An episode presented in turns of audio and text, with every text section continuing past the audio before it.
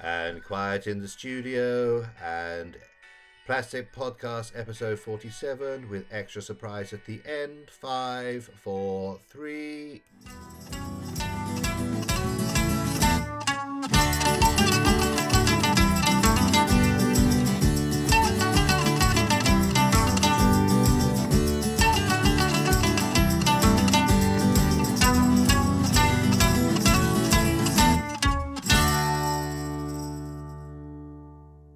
How you doing? I'm Doug Devaney, and you're listening to the Plastic Podcasts, Tales of the Irish Diaspora. Well, October is upon us, friends. The last vestiges of summer fade, and winter starts to make itself known. Time for extra layers, warm drinks, and the Liverpool Irish Festival, now in its 20th year. Also marking a particular anniversary is Brendan Behan, novelist, playwright, poet, and Republican, for whom this year marks the centenary of his birth. Already there's been a revival of Mother of All the Behans in Dublin, starring Imelda May, and now Liverpool plays host to Brendan, Son of Dublin, a play with music, or is it a musical play, at the Tung Auditorium at the University of Liverpool on the 28th of the month. Brendan has been written and composed by husband and wife duo John Merrigan and Danielle Morgan, we're going with professional names here, who collectively call themselves fatdan. Why? We may well find out later, but first, let's ask Danielle and John, how you doing? We're all right. Can't grumble. The sun is shining. And no legs from the taxi. No brown ones. I get stressed when the brown ones turn up. and John, how are you doing? All right, thank you. Yeah, uh, we're um, we've had a great weekend. Another week begins, and um, yeah, busy, busy. So, at the time of recording, although not at the time of broadcast, you're how long away from the Liverpool Irish Festival? Our date uh, for the performance is on the 28th of October. So, we are 26 days away and counting. And how are rehearsals going? Going well. So, uh, what we'll be uh, we'll be doing is a combination of uh, over Zoom and also then the, the, the sort of face to face rehearsals but we've also been fortunate that we've performed um, Brendan Son of Dublin before, and uh, we've been able to retain most of the cast. So it's, it's very fresh. We've got some great new cast in, and uh, we can't wait. So uh, it'll all ramp up now over the next few weeks, and then uh, especially uh, in the week before the show. And uh, can't wait to get everyone together. And how dispersed are your cast then? Well, we have a cast coming in from Ireland, from London, from down on the south coast. Graphically, um, quite dispersed, um, but uh, we we we managed to to to get everybody to communicate. Um, cast also communicate directly with each other, especially when they're working on scenes, you know, one on one, etc. Um, so it works really well, actually. And I suppose uh, what I'd say is that all of this really came to the fore um, during COVID when we had um, another uh, production, and we really had to be very creative um, getting uh, getting shows uh, up and running. And uh, I think everybody just became more used to um, working on Zoom and working remotely.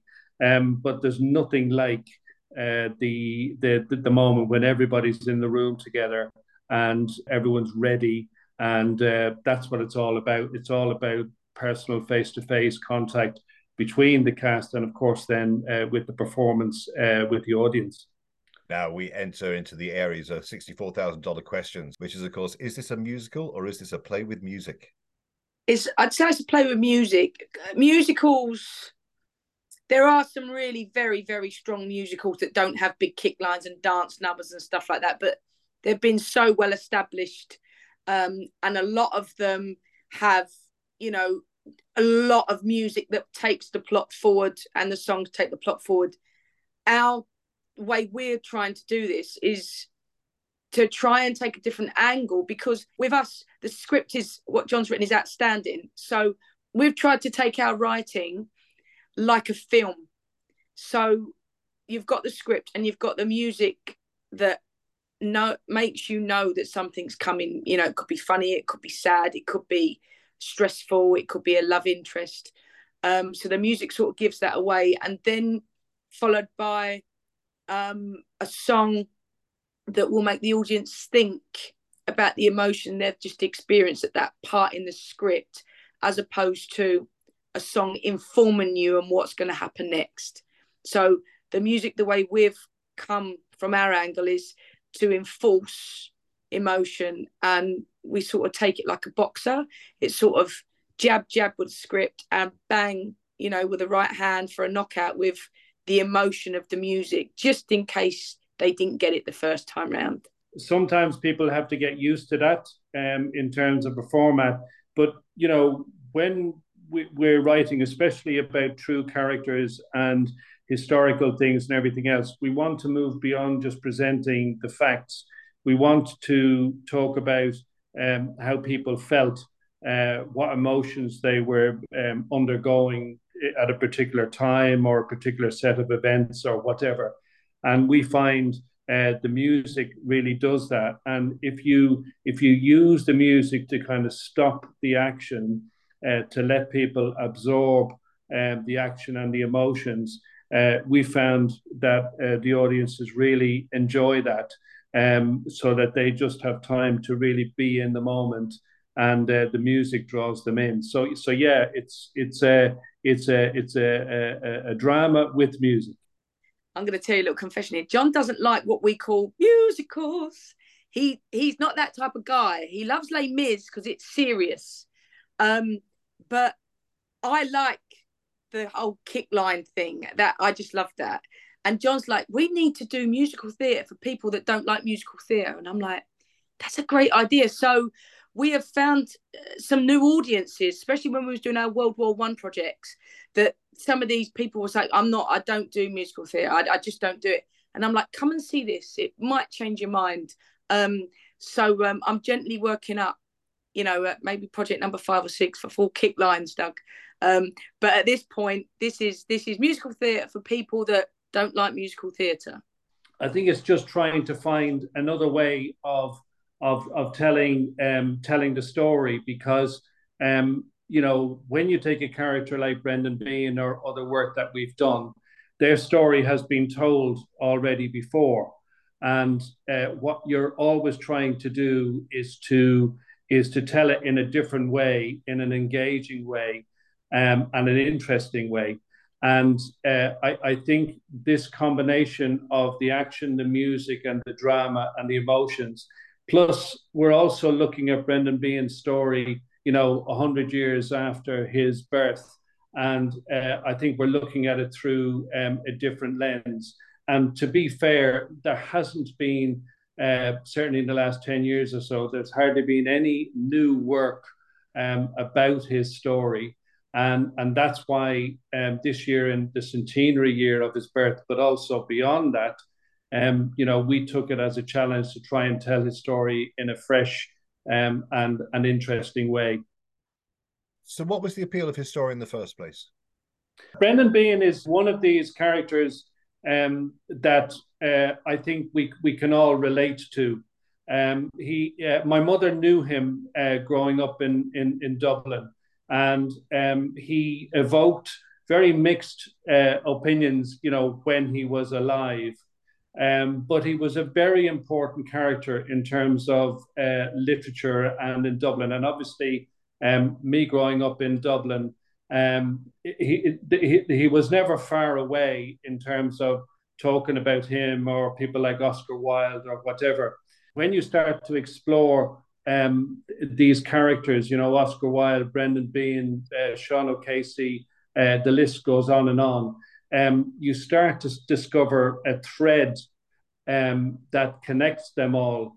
Um, there's so many themes um, that connects them all, and in particular, why did they die so young? Um, you know, Oscar Wilde was 46, Brendan Behan was um, was 41, and I think uh, that draws you in, and the more you research, um, the more you want to understand and the more you want to explain and find out.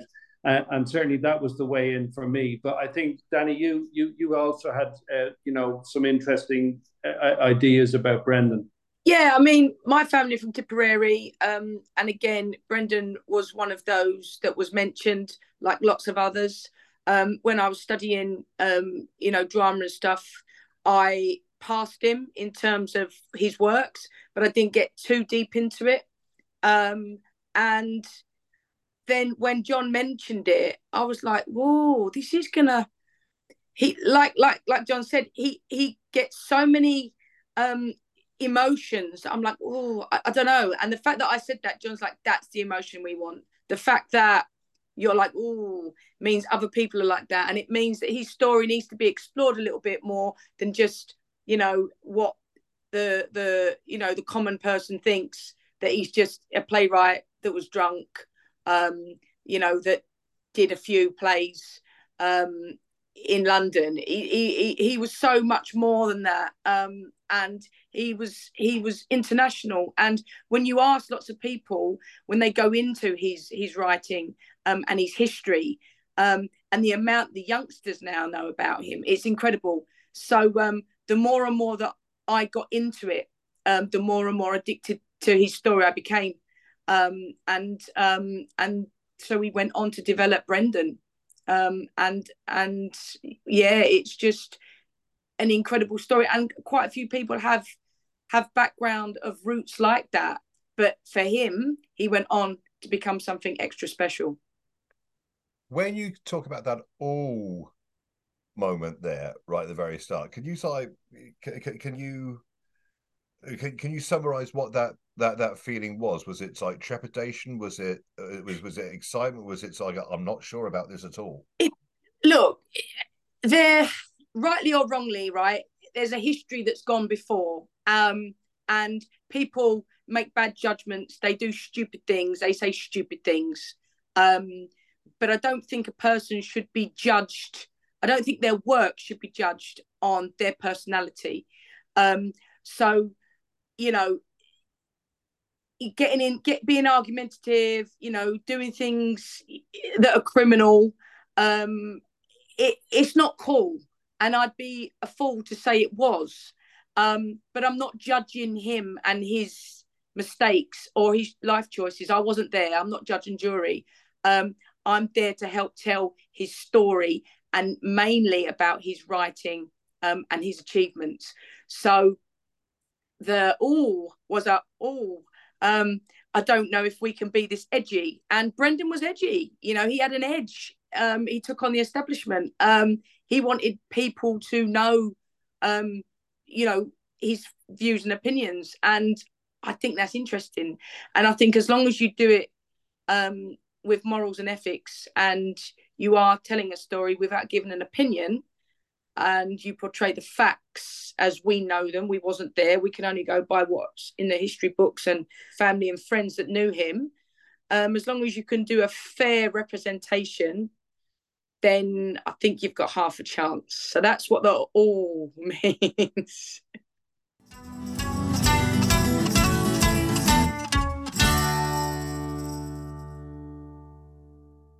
You're listening to the Plastic Podcasts. We all come from somewhere else.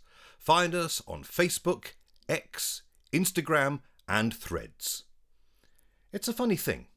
Every podcast I utter that phrase as a call to action, but the fact that we do all come from somewhere else is remarkably apposite in the case of John and Danielle and their work. Their personal story is an international one, but so are the tales they choose to tell both Wilde and Behan found fame away from their home country and in the context of certain kinds of Britishness. I wonder what their thought on this is. I think it's a very interesting aspect of their story. Um, this this sort of uh, ambiguous relationship with England um, that they they created their work um, and um, they, they they they ebbed and flowed in terms of their relationship with Ireland and in particular um, Dublin. And I think it's very interesting to explore because you know there are diaspora all over uh, uh, uh, Irish diaspora all over the world, and they have the same relationship.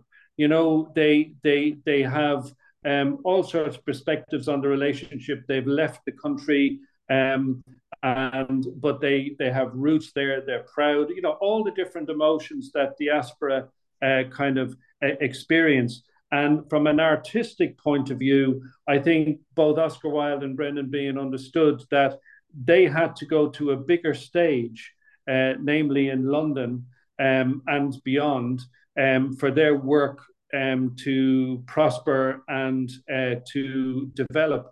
And I think that's a very interesting thing to explore, and it's very relevant today.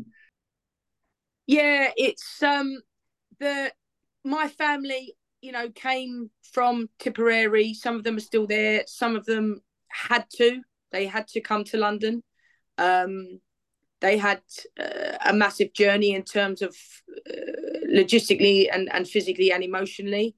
Um, you know, I've grown up with that. I've seen the good and I've seen the bad. I've seen the discrimination. I've seen, you know, the racism. I've seen everything. And um, it's quite painful because you you end up in a space where you neither belong in one place or the other because if you're in one place then why did you leave we wasn't good enough for you you know and all of that stereotypical thing. And then if you're in another place then well why what are you doing here? You know how did you how did you end up here? So it's it's odd. And our own children funny enough um, are expat children because we lived overseas for a very long time. And they also experienced that. They experienced their own culture in terms of the irish culture um, in terms of england in terms of when we lived in the middle east because some of them were born there and grew up there. And it's a bit of a it's a bit of a massive question as to why people leave their home country or their birthplace or um, or where their family originate from i suppose um, and it's quite a deep question and i've got my own sort of demons and answers to that. I'm sure John has too. So it's um yeah, I think there's nothing wrong with wanting more. You know, if you've outgrown something or you need something or you're you're searching for something, there's nothing wrong with wanting more. It doesn't mean you're turning your back on your culture or your family. It just means you've got one chance at this thing we call life. And as cliche as it is, it's a big world. Go and explore it. It doesn't mean that you you know you're better than people it just means you're just you're just inquisitive you want to find a bit more and i think this is what you know all these great people that left ireland to explore and made their fame wherever that may be they too was experiencing those emotions i guess i don't know but i'm guessing well this brings us neatly ish onto questions of background i suppose so um danny as we were talking your, your family came from tipperary yeah my grandparents came from Tipperary, and my mum was born um, in Liverpool. Um, my grandmother was uh, not married and fell pregnant out of wedlock. So the same story as millions of others ended up making their way on that on the boat across to Liverpool, and then from there they made their way. Um, and then eventually, you know, my mum reached an age where she met somebody. He happened to be English because obviously it was in England at that time. Um, there wasn't many international people at that time, um, and they lived in a place where really nobody else really wanted to live. Um, and then they made that, that you know they made their way. And my dad was English; he was from the East End of London. Um, and as they say, the rest is history. So that's how I became this person smack bang in the middle of two cultures in a changing world. And John, I grew up in Dublin, born, bred, and buttered in Dublin, and uh, grew up in the mid 60s. And really, uh, when I um, finished my education, uh, I went into a career in business and I left Ireland um, because of, uh, you know, the economic situation. I, I, I, graduated in 1987. So many years um, in, in business, in a career, but also in, a, in uh, working on music uh, abroad in the Middle East um, and in the UK and other countries. And uh, but always was drawn and wanted to stay connected with Ireland. Um, and I, have I've really worked hard at that. Um, but deep deep down, um, because I grew up in a, a family where music and uh, theatre and poetry and writing was really part of the everyday uh, conversation. I, I never sort of lost touch with with with creativity and arts. And uh, I, when I gave up um, a, a, career in business and moved into um, you know writing and music. Uh, I've never been happier, and I've never uh, been uh, uh more energized uh, to to explore you know the, the the themes that we do and finding you know really interesting figures like Oscar Wilde, like uh, Brendan Behan, and others that we're working on. I'm going to sound like Simon Bates in a second. So, how did you meet? da, da, da, I actually, I actually auditioned for John's band. I was in a band, um, and I saw an ad. Somebody said to me, you know, there's another band looking for a singer. Are you interested? And I got hold of John's telephone number. I give him a ring, spoke to him, um, and he said, "Look, come down to rehearsals. Rehearsing." The job had, had, um, had already gone to another young man, um, but somebody else had sort of employed him, and I was on going to this audition. So they said, "Look, it's only polite to see her and let her come down and sing." Maybe the you know the two of them could work together. Um, and I came down, and um, yeah, I'm I'm glad I passed the audition.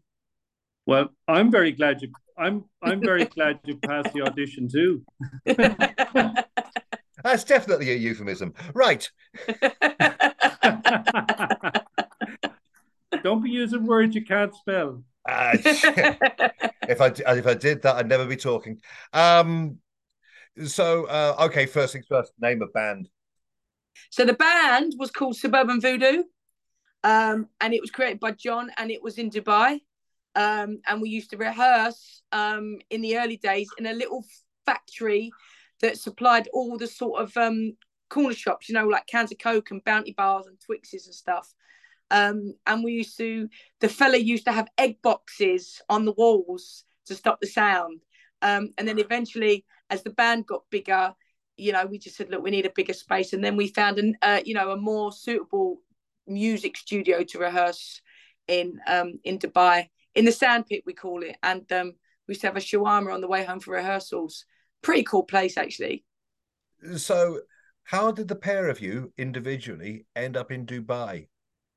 So I went over there. I went over there. I wanted to travel. I my dad wasn't very very well, and um, I needed some time, so I would travel to children. I had a job over there, um, and then in my spare time, um, I, I, got back into music um, and I thought it was a great release. So once I joined John's band, it was pretty full on actually in terms of the rehearsal schedules and the gigs that were booked. They used to do a lot of corporate gigs um, for expats.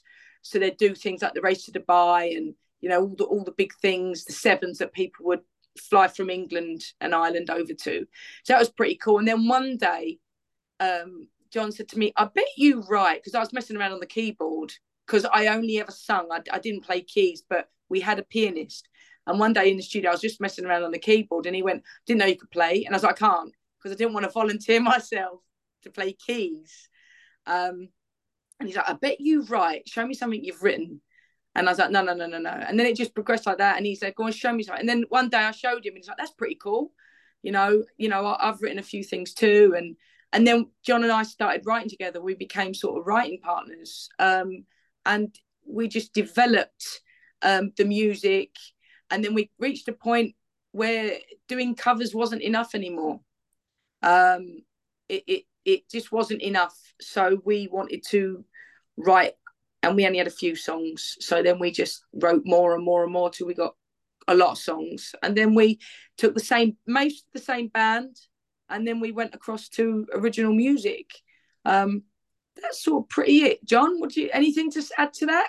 I think just the whole combination of circumstances it just allowed us to um, to um, you know get into the music and that trigger of starting writing our own material um, really was the thing that sort of pushed us forward and then at some point um, we realized that that wasn't going to work um, in Dubai um, for, for a whole number of reasons.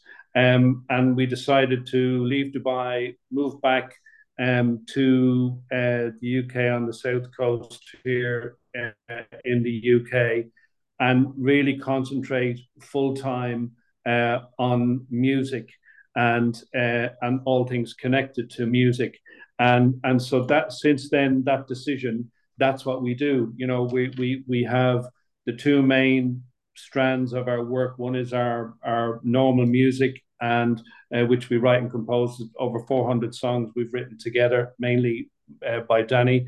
Um, and then uh, on the other side, it, it, was this wonderful opportunity we got to go into theatre. And, you know, we enjoy both of the strands. And, um, you know, creatively, it's, it's fantastic. And we're, we're very, very lucky.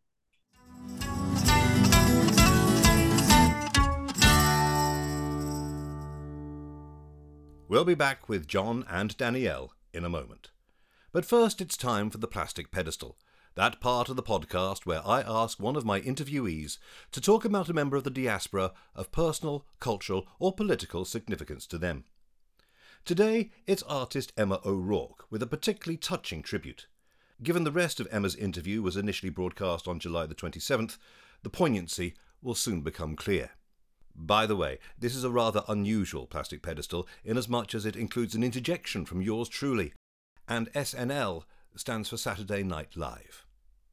Over to you, Emma. I've chosen Sinead O'Connor, as you know, who arguably is not on a plastic pedestal because she was born in Ireland, but she did move over to England. So I've decided to choose her. And also, no one's chosen her, and I, I was really shocked by that. So I really wanted her to feature. So she came over to England in, she was same year as my dad. I think it was 85. Um, she came to London. She was a little bit younger than him, I think.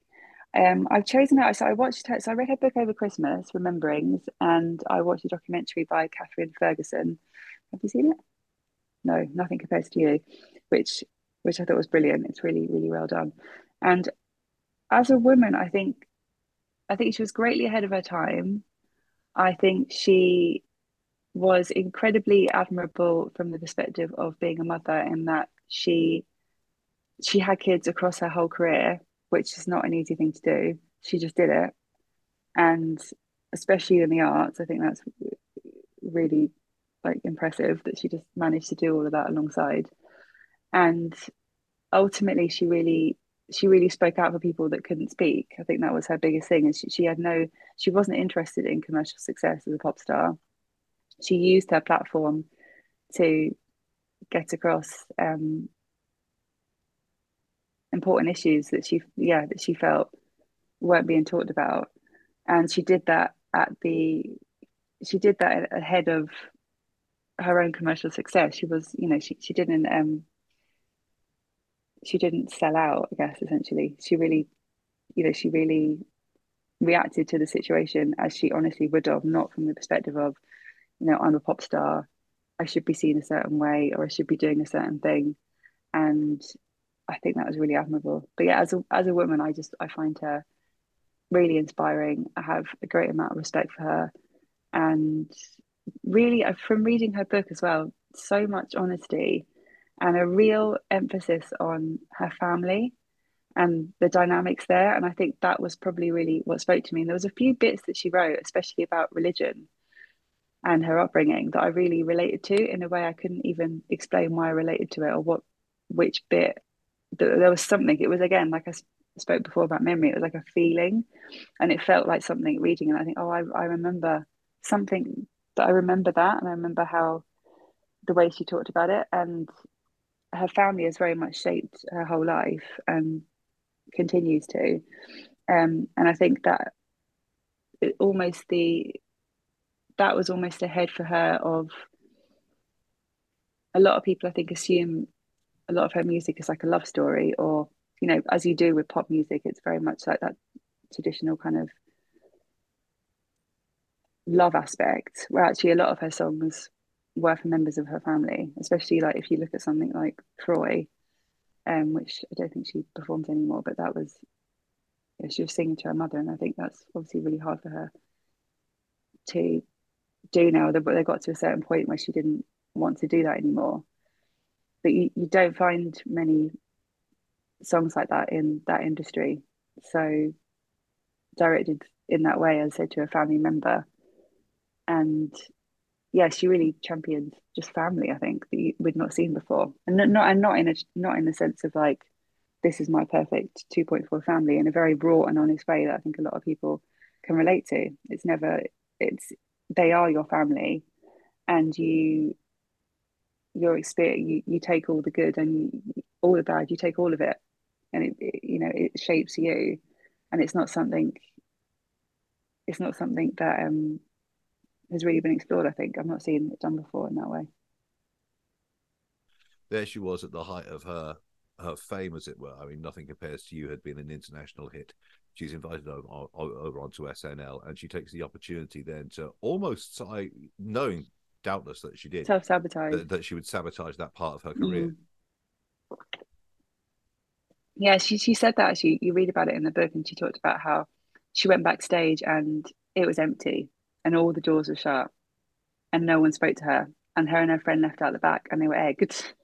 and it was such a it was so interesting actually thinking of it in terms of like today and social media and it reminded me of that thing where somebody can be so you can appear to be sort of at the height of success and everywhere and everyone's listening to you and everyone's talking about you but the reality is for a lot of people in that situation i'm sure is that they're just in a hotel room on their own. And yeah when she left when she left the stage everybody had gone and nobody would speak to her. So she yeah she did. She put herself she really put herself out there for something she believed in. And i think I think at the time it was really shocking, and I think things came out in later years that a lot of people thought, a lot of people saw, I guess, that you know, she there was a lot of truth in what she was saying.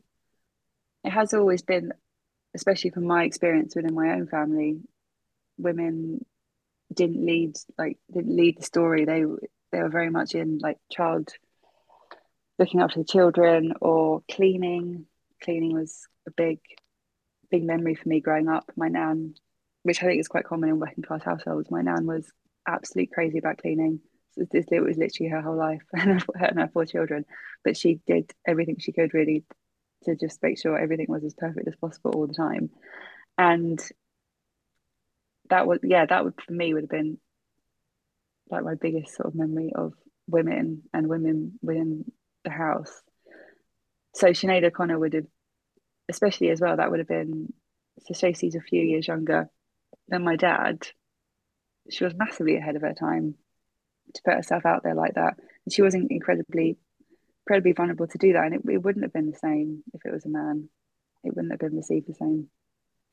I still don't think it would be now. It's, it's, we've obviously come, we've come forward from that, but I still think, I still think women have to do more to prove themselves than men. And whether that's a lot of that as well can come from um, upbringing and, you know, women kind of this the idea of sort of being the good girl and how your like place in society. And I think we're really seeing people turn against that now and younger generations and young girls aren't, you know, it's not it's not the same. But I think from Sinead O'Connor's time, it would have been it would have been really shocking. But her hair was another example of that. You know, everyone told her not to do it. She was like, oh, I'm going to do it anyway. And really, what what carried her was her like she had incredible talent, and nobody could deny that. And I think that that was bigger really than any anything they tried to place on her. It was it always came back to she was incredibly talented and she could do something nobody else could do which I think part of that as well came from her like from like extreme vulnerability, which she essentially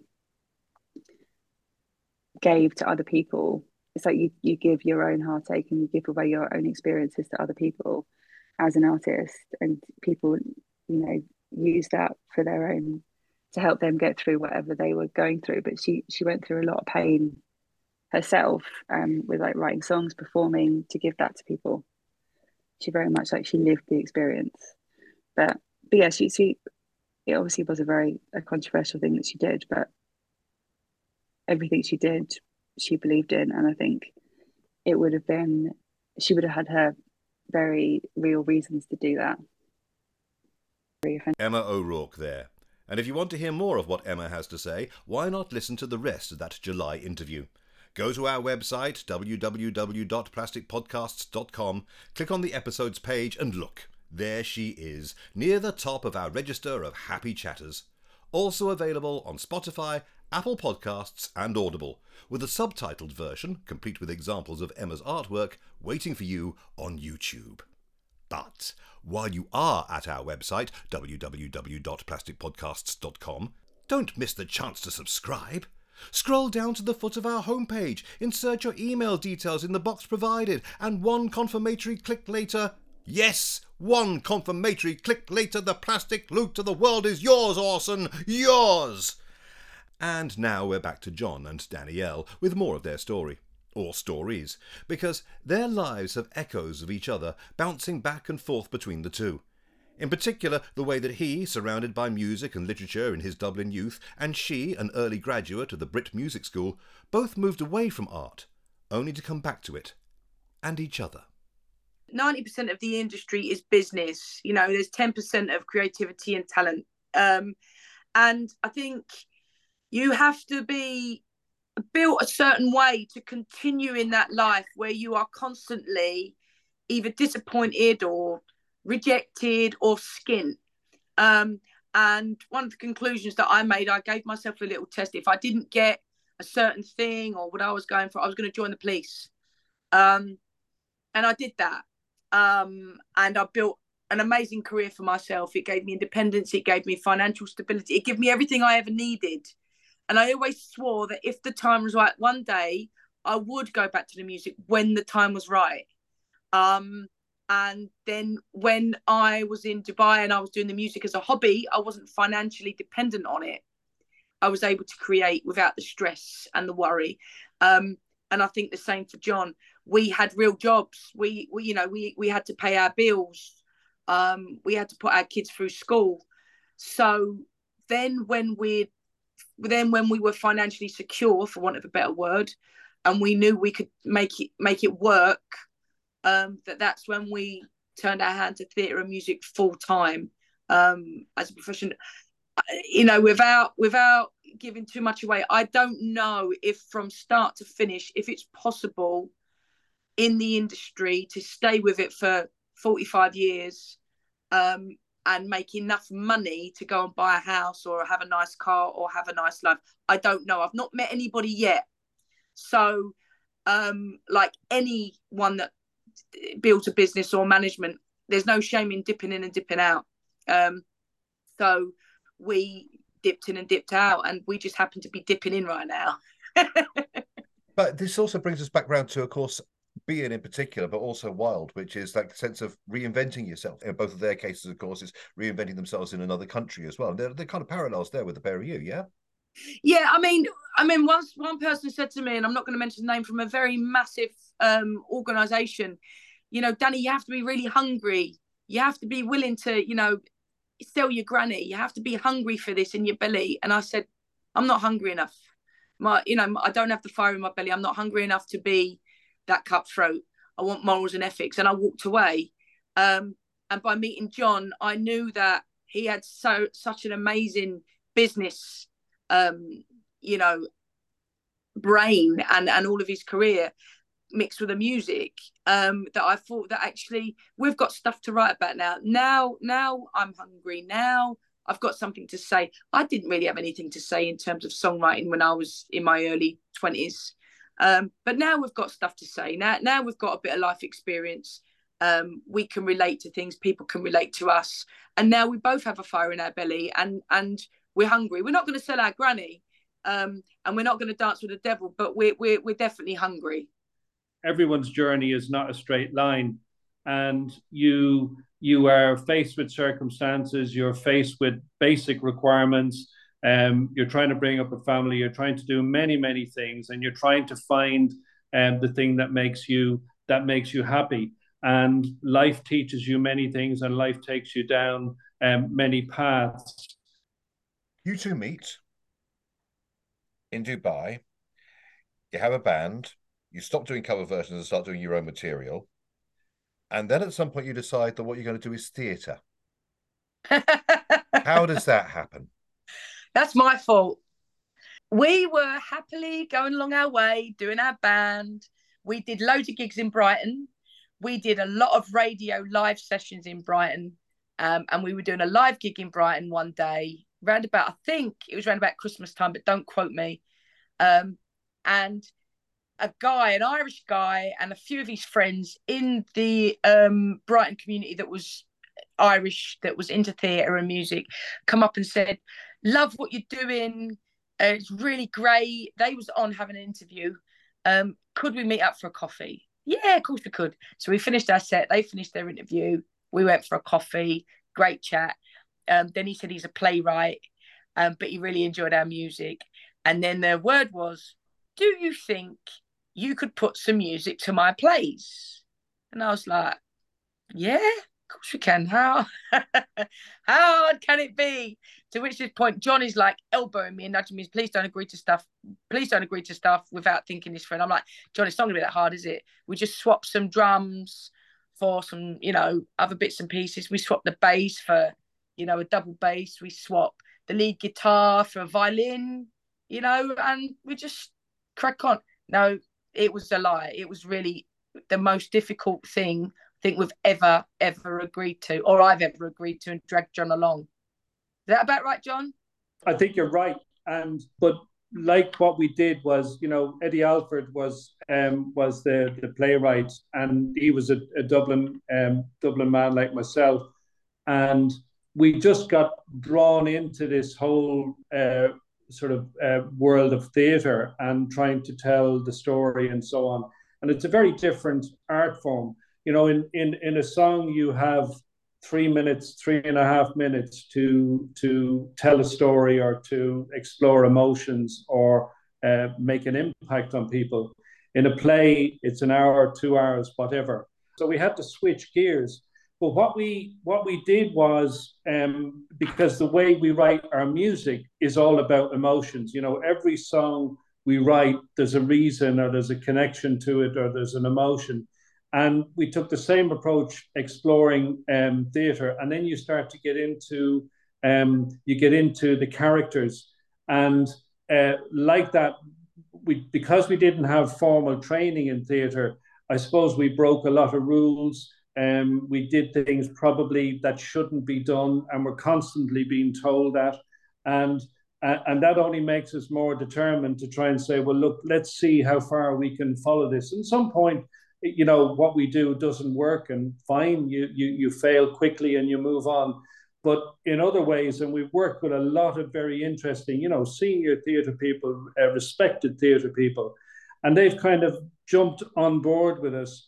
And you know, we have something a little bit different in the way that we uh, tell our stories through theatre, and uh, we research the characters, um, and we, we want to uh, we want to find emotions, and we want to you know when we present a play or a, a, a drama with music, we want to ask people, did you laugh? Did you cry? Did you start to ask questions? Did you find something new? You know, and if people start to say yes to those questions, uh, then we've done our job. And it doesn't matter if it's one person or 100 people or 500 people. If we've done it just for one person, then, you know, it's been worthwhile. And I think that's um, how we, we, we, we have just continued uh, in theatre because it's very rewarding um, to get that feedback from people in an audience. Um, and you, you've, you've shown them something or made them aware of something, be it a fact, an emotion, or whatever, that they didn't know before. And you're, you're just presenting them something, and then they can make up their own minds. And, and that's very rewarding. And, and, and that's why we keep doing it, really. So, what was the first play you guys wrote? Well, we took a piece by Eddie Alford, uh, which was called Love in the Harbour. And uh, the story was basically about uh, two Irish uh, fighters in the RAF in World War One. And it turns out, in actual reality, they were two of the leading fighter aces in, um, in the RAF during World War One. But because they were Irish, um, the people in the RAF really didn't accept them. And also, in the same way, because they fought with the RAF on behalf of the empire, the people back home didn't accept them. And so, this story of their journey, uh, one of them ended up, uh, Mick ended up winning the Victoria Cross. And, and the other one, George McElroy, is probably the second or third most decorated fighter pilot in the RAF at that time.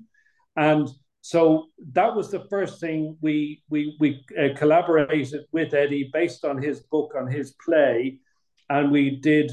Uh, I think it was about ten or twelve songs in that play. That was the first one, um, and then we moved from there uh, into the one that we did completely ourselves, which was the the, the piece we called Vengeance, which is about um, the life of Oscar Wilde, uh, in particular starting from 1895 uh, when he had his infamous trial and what went on around those um, events. And that was completely um, just Danny and I uh, uh, collaborating, me main, mainly writing the book and Danny writing the music. I think we did about 20 songs for that piece. Um, and now here we are on um, on the piece about Brendan Behan. And there's more in the pipeline.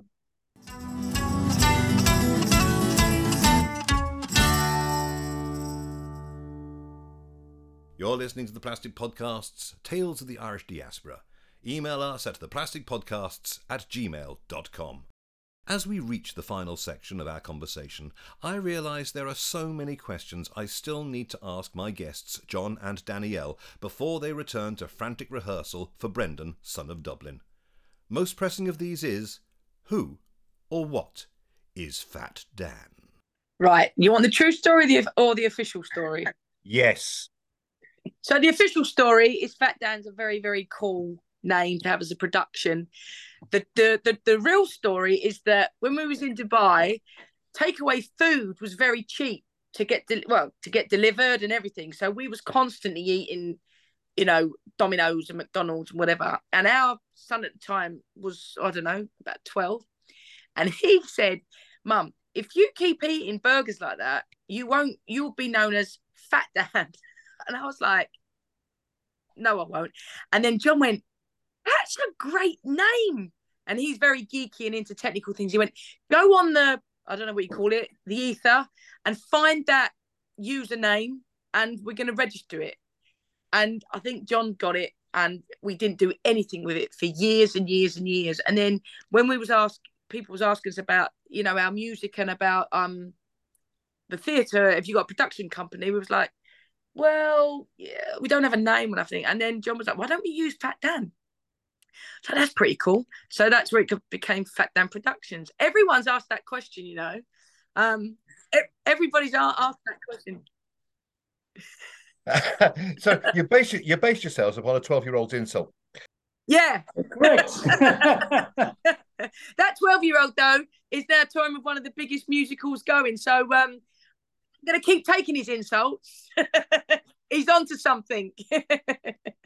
you talk about family and you talk about children and, and, and, things like that. And obviously, you've shifted around hither and yon and so forth. I was just wondering how how important the notion of home was to you. Home for me will always be, you know, where my family come from originally, you know, and and Slieve Leman and Tipperary are very special places for me. But home for me is where John and I are, and where our children are, and where their partners are, and where our, you know, grandchildren are. So um, it doesn't matter where that is, um, but but home, we're we're not home unless we're cooked a home meal. They're all sitting around the table, and we're sitting and breaking bread with them, and and and chatting with them about their day. Um, that you know and and you know the world changes and, and kids go off and they build their lives and they build their careers um but home for us is when john and i and our kids now not all together because it's not always possible but when we're there and we have you know even half of our kids are there um that that's home certainly home for me anyway. I don't know about john but that that's that's home for me. Anywhere john and the children are that's home. Uh, well, I don't know if I can add any more. I, I, I, I suppose what I would say is it's a great question, and I've always um, uh, sort of wrestled with that question, and it was brought into, I suppose, uh, sharp relief. You, you, know, my, my dear old dad passed away last year in in Dublin uh, in his eighties, and you know he was a huge influence on my life. And uh, he's the last. I have brothers and sisters there, but you know it, it was another interesting time to think about what is home because the family house uh, you know, was sold and we move on and it's the nice new family are there and, and we're interested in that. And I, I think it does come back to what Danny's saying is uh, home is a state of mind.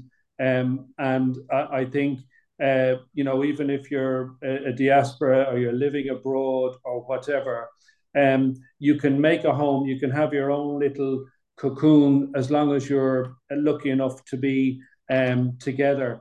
And um, I suppose that's the main thing about home. Uh, and then the other thing about home is, you know, this connection, this Irishness, and and and wrestling with that, um, the ebb and flow of of your connection with Ireland, um, and and and exploring that. And it, it's not a static uh, thing, and it, and it's not uh, it's not always an easy thing um, to to um, to address. And I suppose it comes back to what you were saying earlier, Doug. That's why you identify with people in the same in the same boat.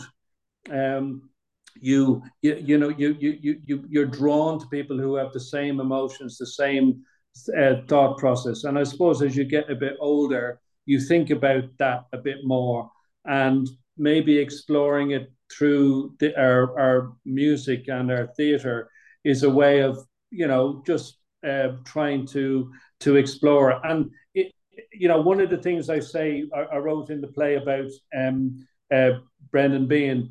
One of the things that made him interesting was not that he was necessarily looking for answers. What was interesting about him, he was asking the right questions.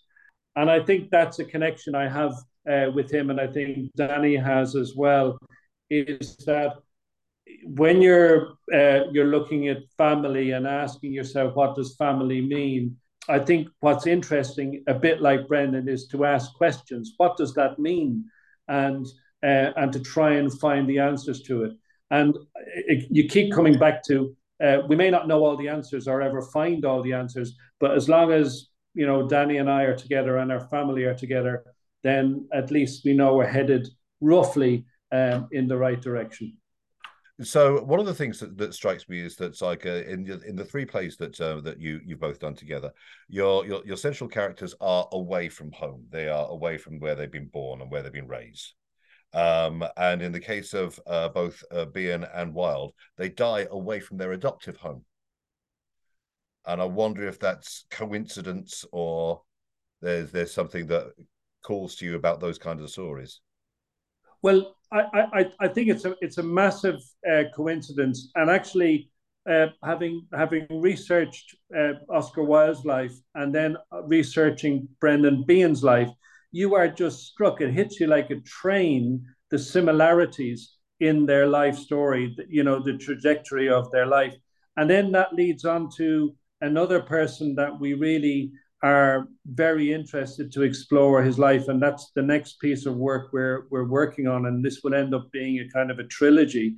Is is the character of um, Phil Lynott, and or Philip Lynott to do it correctly, and um, uh, one he hated being called Phil, and the correct pronunciation is uh, and um, he he is a very very similar character uh, he passed away when he was uh, 36 and uh, again left Ireland, again was an outsider, uh, again came to London to um, find his way um, and, and build his art.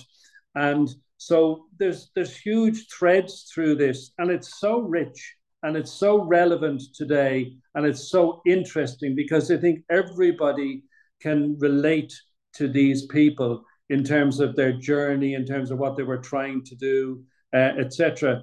And it kind of brought forward now into almost today or this year was the very sad passing away of Sinead O'Connor, um, where you know this was somebody who was in the same ilk.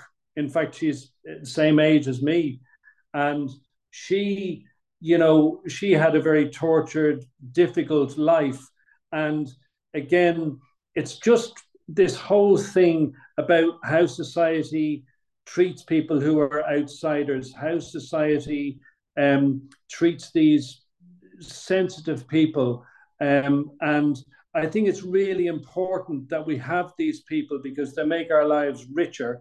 And I think what's really important is that we protect them so that you don't have to die young, um, just, you know, as an artist. Think, you know, if we had had another 40 years of Brendan Behan, think what he might have added in terms of literature and works of art.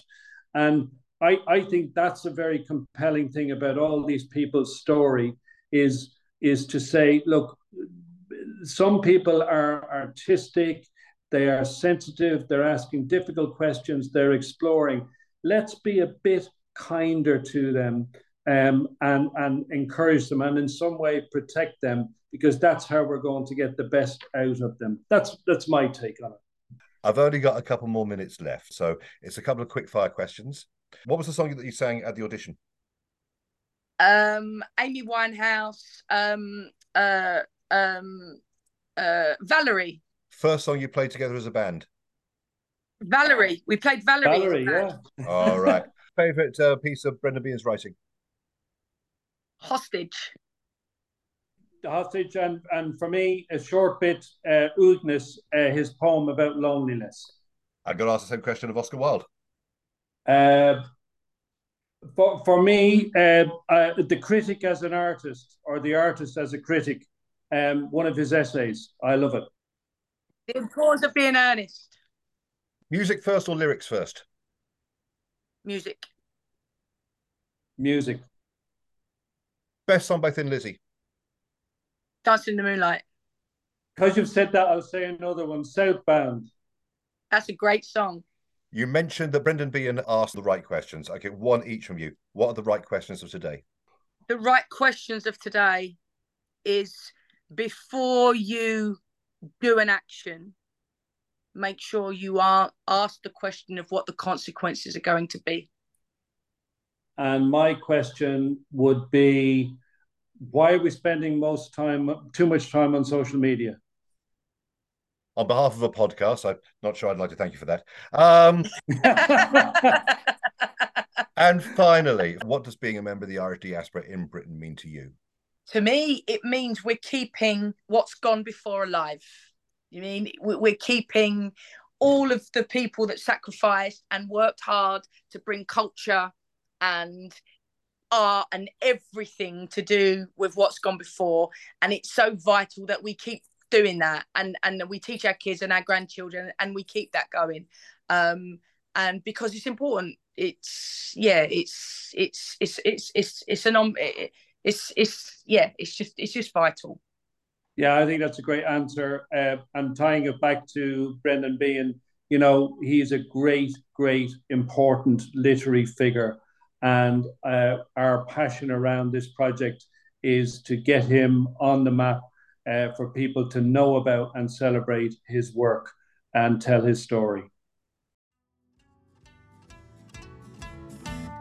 You've been listening to the Plastic Podcasts with me, Doug Devaney, and my guests, John Merrigan and Danielle Morgan, aka Fat Dan Productions. The plastic pedestal was provided by Emma O'Rourke and music by Jack Devaney. Find us on Facebook, X, Instagram, or Threads.